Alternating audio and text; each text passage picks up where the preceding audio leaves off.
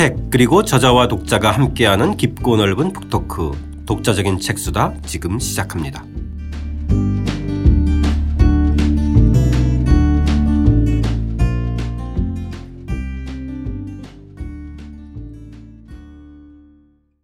주경철 선생님과 함께하는 주경철의 유럽인 이야기 8장입니다. 세상을 바꾼 불안한 영혼 루터편 오늘 그 첫 번째 이야기죠. 영적 시련의 나날을 편 시작하겠습니다. 저는 책 만드는 사람 김학원입니다.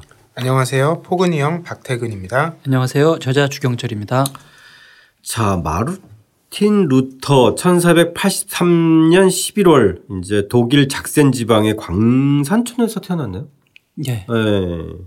부모님이 광산촌에서 일했던 건가요? 그러니까 이제 이 사람들이 어, 뭐 아주 하급 노동자 이게 아니라 네. 어, 그렇다고 해서 뭐 광산을 소유한 건 아니고 경영인이죠 말하자면 이제 어, 떤 광산 그 지역 어, 주인한테 가서 내가 이거를 한번 채굴을 하겠다라고 아. 하는 그런 그러니까 뭐 중간 정도는 되는 그런 사람들이에요. 정도. 네. 네. 기업가죠. 요즘식으로 네. 표현하면 자식들 중에 이제 가장 좀 기대를 어, 모았다고 하는데요. 어, 그 당시에 이 학교 생활 287쪽입니다. 한번 읽어보겠습니다. 부부는 자식들 가운데 가장 명석한 마르틴에게 큰 기대를 걸고 마그데부르크와 아이제나흐의 학교로 보냈다.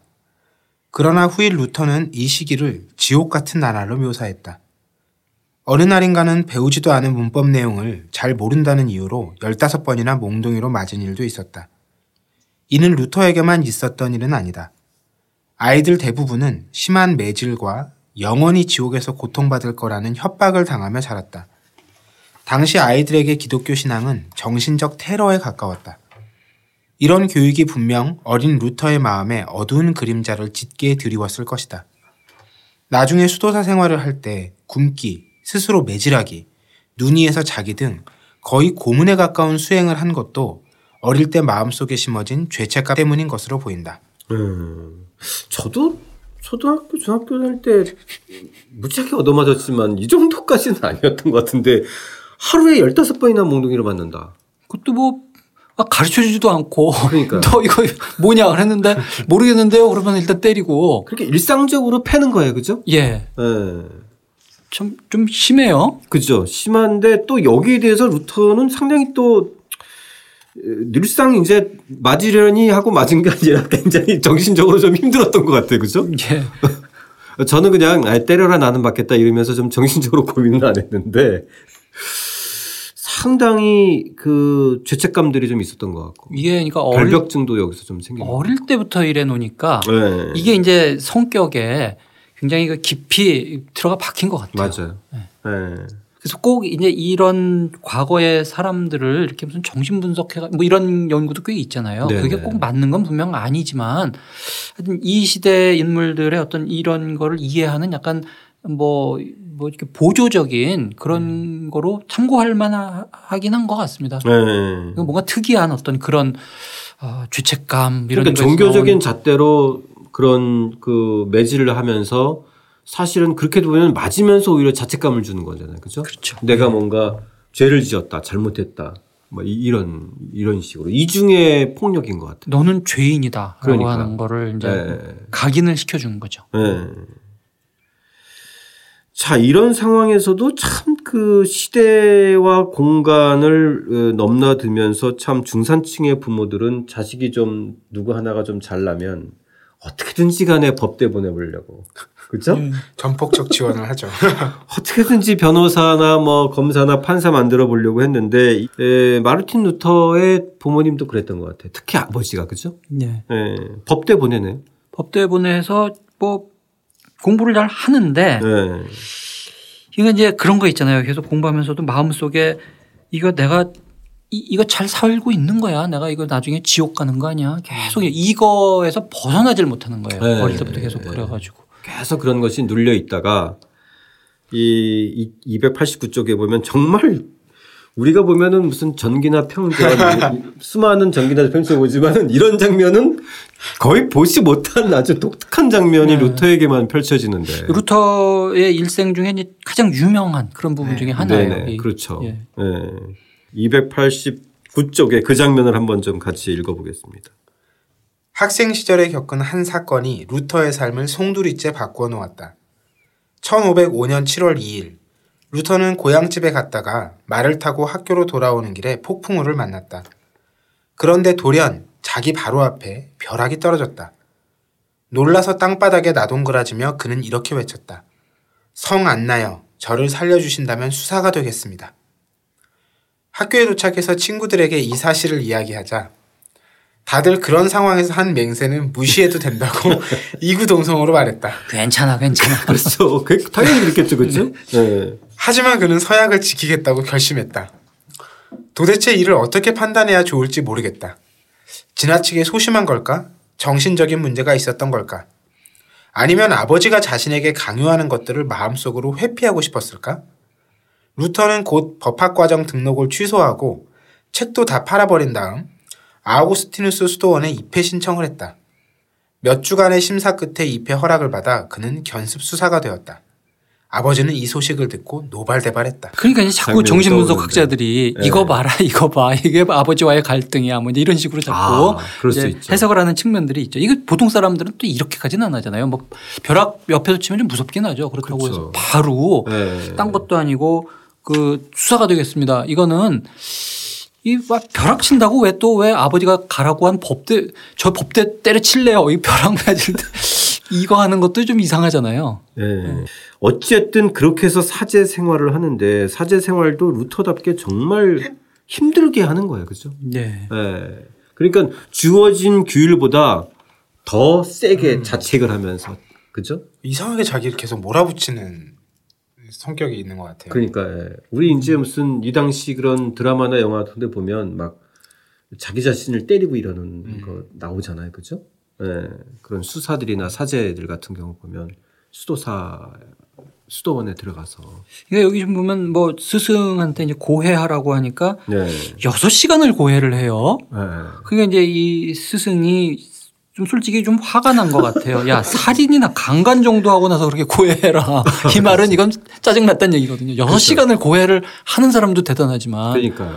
그, 야, 그만, 그만하자. 이렇게 할 그러니까 없고. 이제 삶은 한 1 시간 살아놓고 구애는 6 시간 하고 예. 그죠?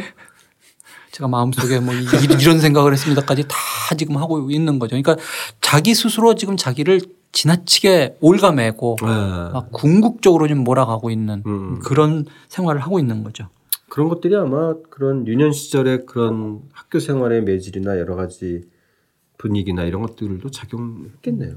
그 왼쪽에 그림 보면은 네. 이제 그 옛날 이 지옥도 같은 거 많이 나오거든요. 그렇죠. 근데 예. 이 지옥이라고 하는 것이 지금 만약에 우리가 뭐 지옥을 상상을 한다 그러면은 이런 요새는 요즘은 이렇게 그리지는 않거든요. 그러니까 네. 아주 피지컬하게 진짜 육체적인 고통 이런 거로 지금 저 그리고 있잖아요. 예, 예, 예. 단테의 그 지옥 편에 보면은 뭐 지옥의 형벌이 이제 여러 가지로 이게 나, 나타나는데 지금 제가 생각나는 게 그런 거예요. 그러니까 이제 자기가 지은 죄에 합당한 벌을 받거든요. 음.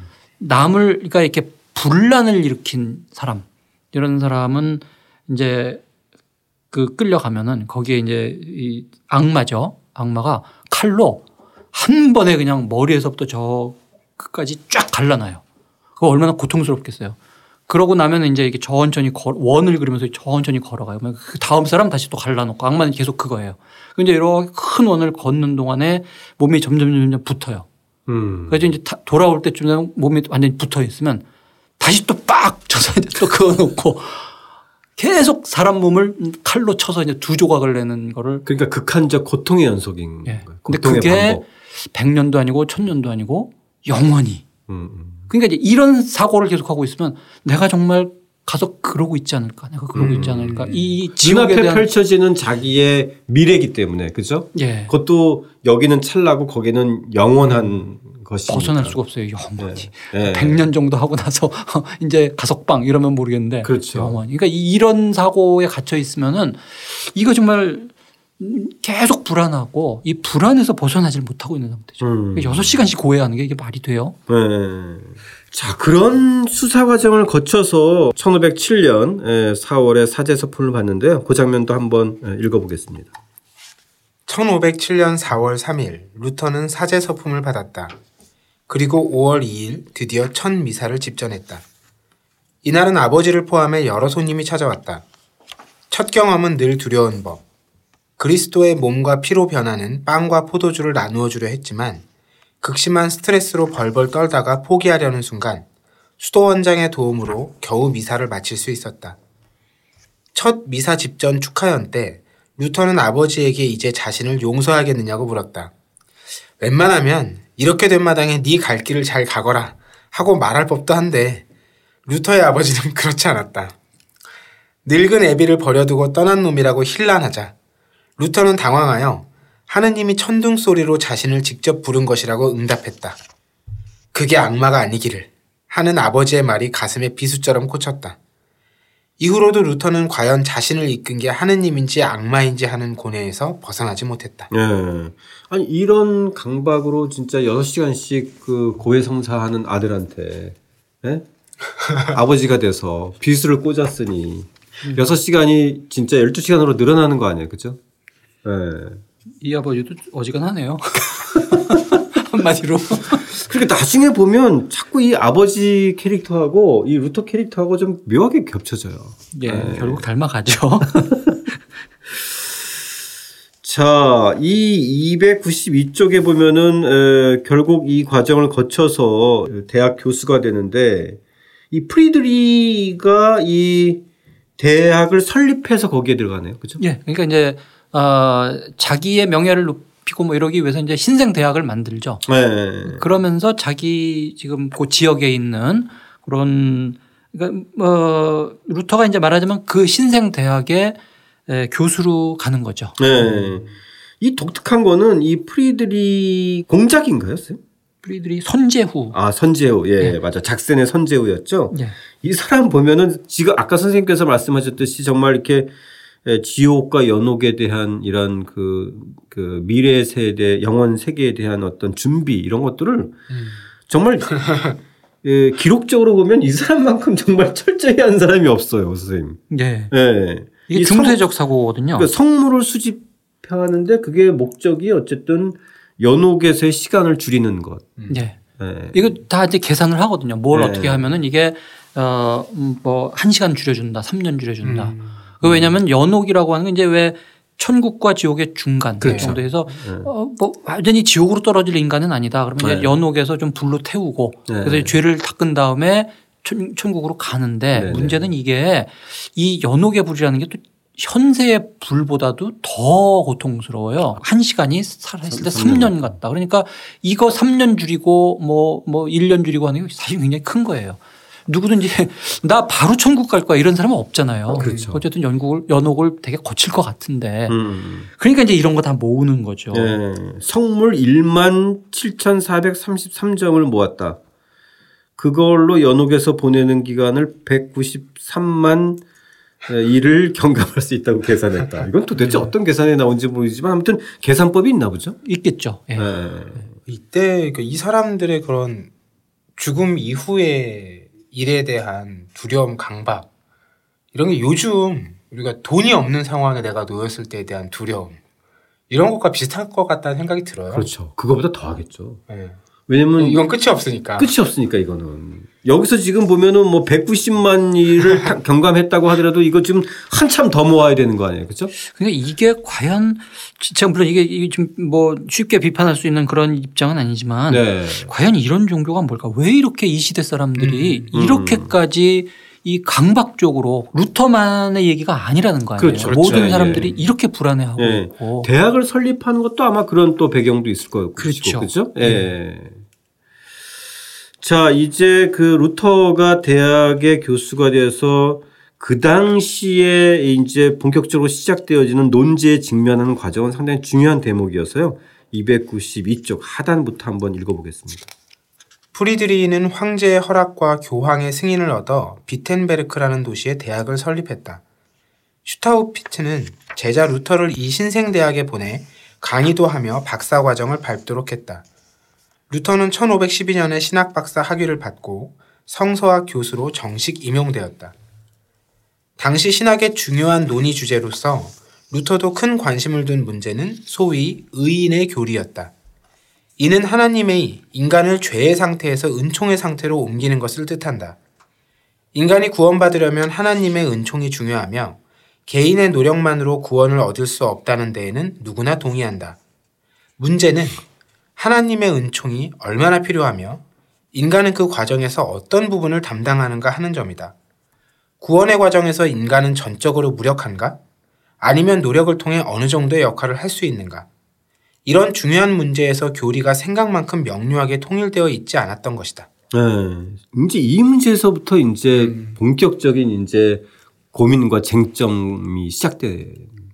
그렇죠. 그러니까 내가 이, 이 만약에 죄의 상태에 그대로 남아 있다면 지옥을 가는 건데 이 지옥의 상태에서 벗어나려면 어떻게 해야 되느냐. 의롭게 돼야 되는데 의롭게 된다는 게 뭘까? 영어로 이제 justification.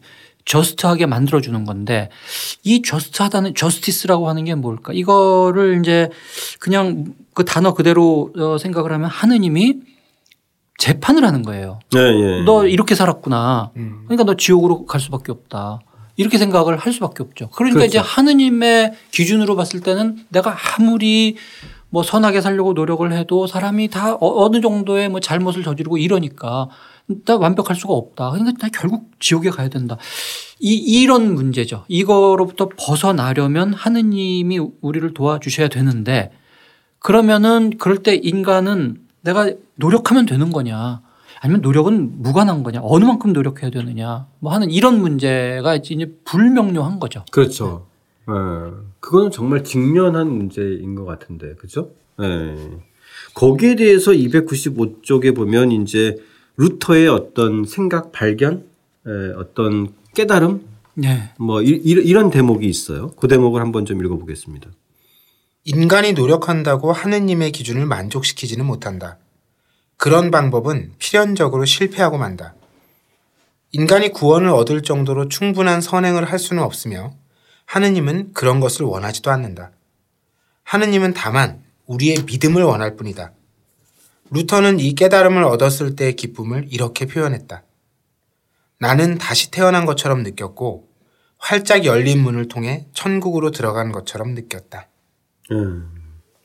이거는 사실 분명히 새로운 깨달음이긴 하지만 그냥 오늘의 관점에서 그냥 저희들이 봤을 때는 이것도 참 문제예요. 그죠? 예. 이 자체로 보면은. 그러니까 그럼 뭐 나쁜 짓 하다가 믿음을 가지면 또 은총을 또 받고 구원을 받는다. 이런 이렇게 또 해석할 수 있기 때문에.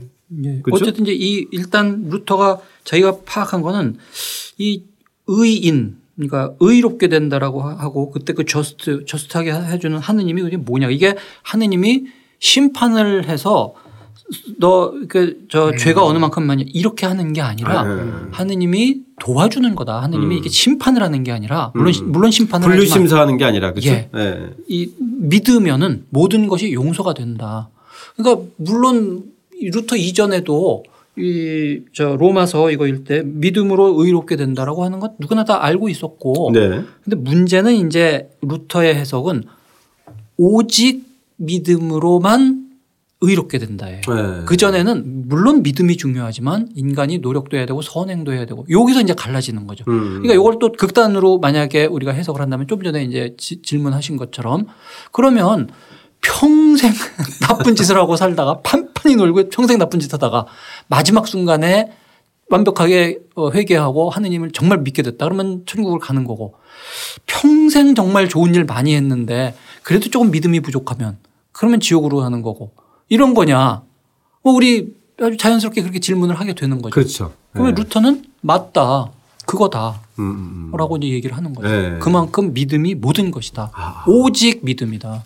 그러면 이제 나중에 한 그런 거죠. 얘기는 하더라고요. 뭐 생을 걸고 뭐 그 믿음을 보여야 된다. 이런 얘기는 하더라고요. 그러니까 나중에 이제 에라스무스하고 뭐 네. 논쟁하고 하는 게 네, 네. 에라스무스는 그렇게 극단적이지 않거든요. 그렇죠. 그렇게 네. 된다면 이- 이 인간 사회에 이런 것들이 무너진다. 음. 인간도 노력해야 되고 선행도 해야 되고 여태까지 교회에서 이야기했던 그런 것들 여전히 살아 있는 거다. 그렇죠.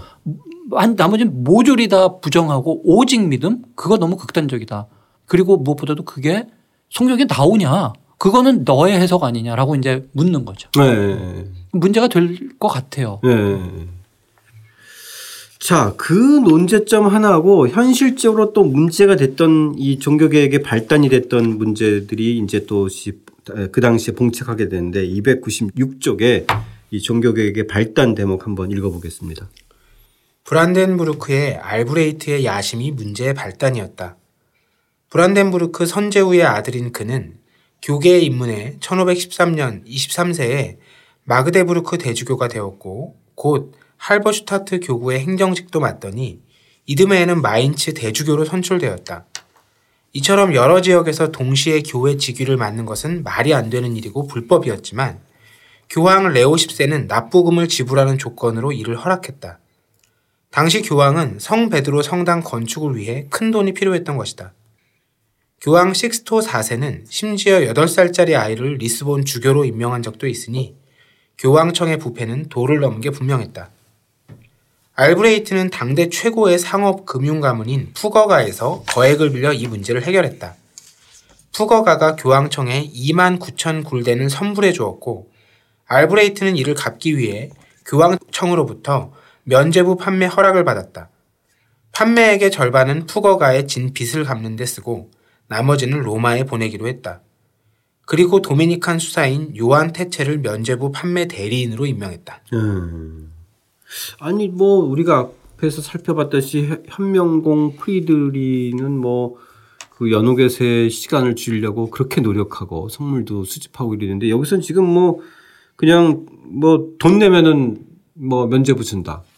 이건 어떻게 보면 진짜 뻥이고 사기라고 하는 것이 그대로 드러날 텐데 그 당시 분위기에서는 그렇지 않았나 봐요. 근데 이제 우리 그 뒤에 면죄부 이야기가 다시 뭐 나오지만 네네네. 사실 면죄부 일단 용어부터 요새 네네. 이 면죄부라는 용어를 자꾸 너무 잘못된 번역이라고 자꾸 그러죠. 그러니까 네네.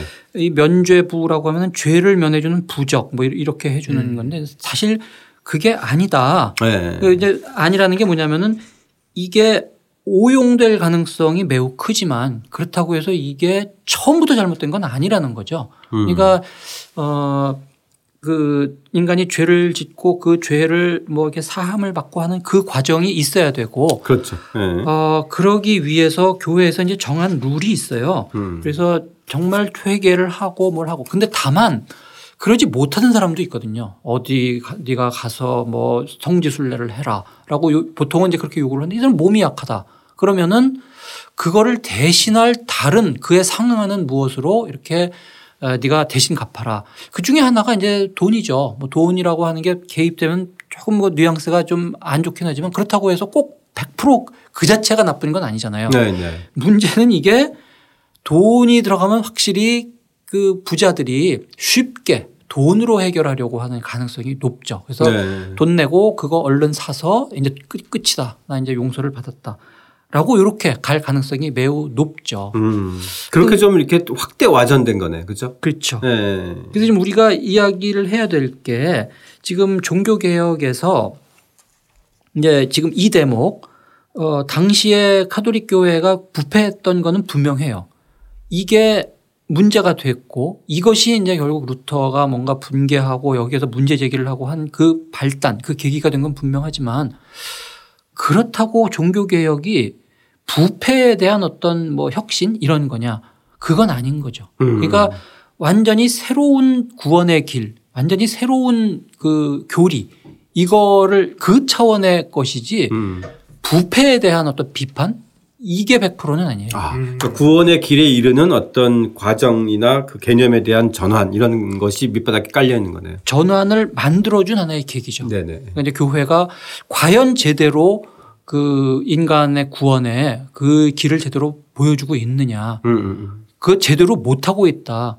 거기서부터 출발을 했다가 그만 이제 내친 김에 하나 더 넘어가서 아예 교리 자체가 지금 새롭게 바뀐 아, 거죠. 예. 예. 면제부 사건은 하나의 중요한 어떤 계기가 됐던 거고. 그렇죠. 그렇죠? 예. 예. 예, 오늘의 이야기는요. 어, 저희 이 마지막 대목 읽고 마무리해 보겠습니다.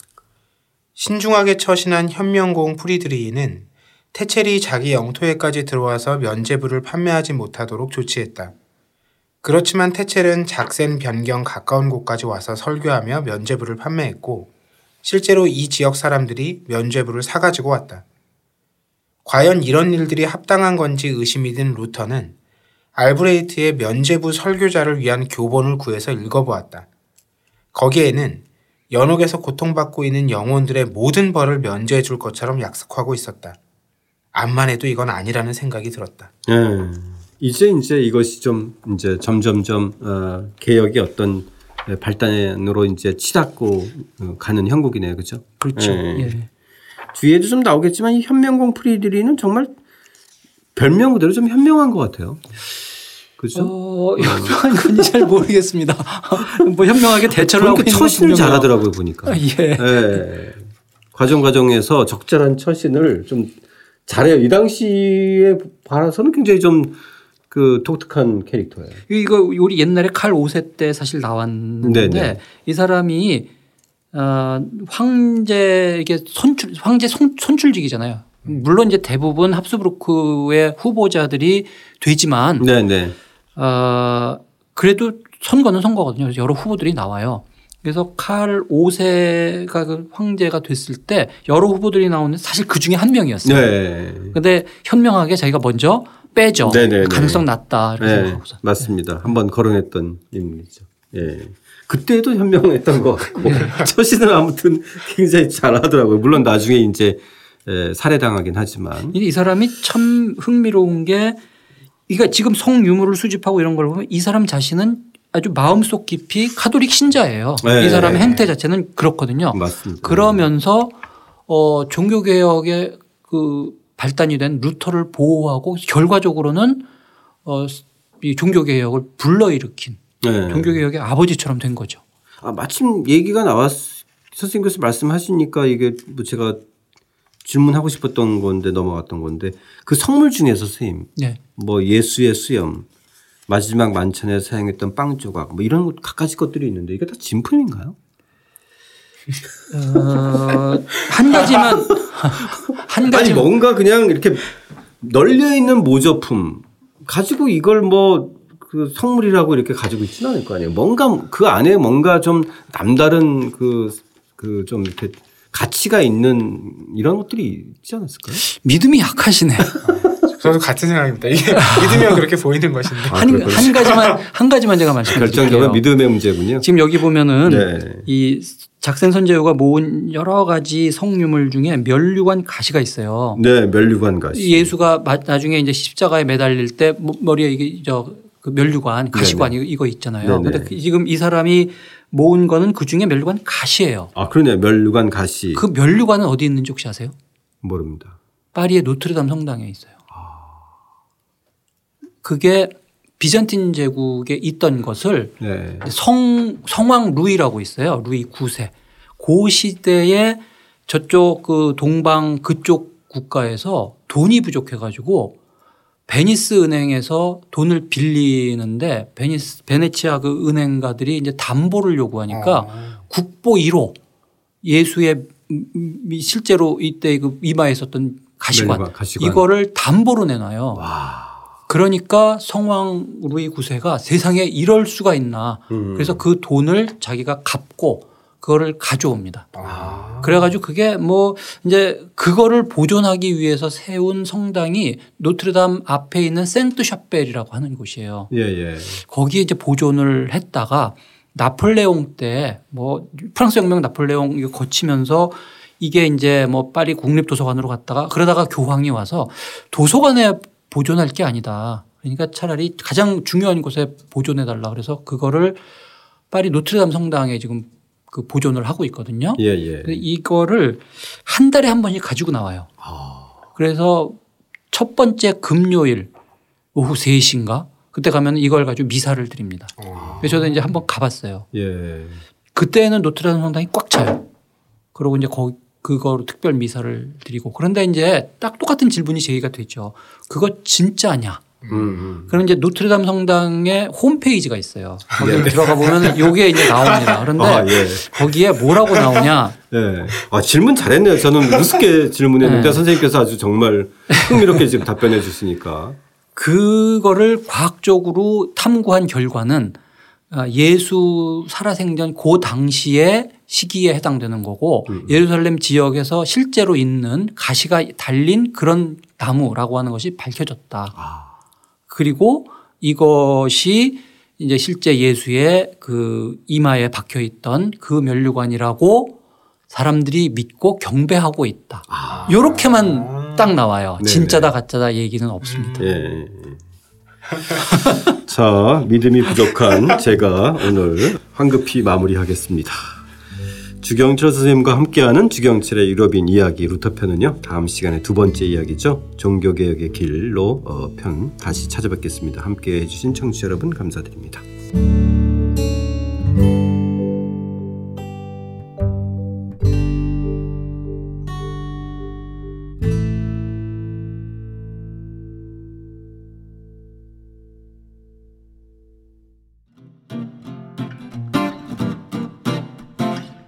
독자적인 책 수단은 책 읽는 사람들이 모이는 공간 알라딘 서점과 함께합니다.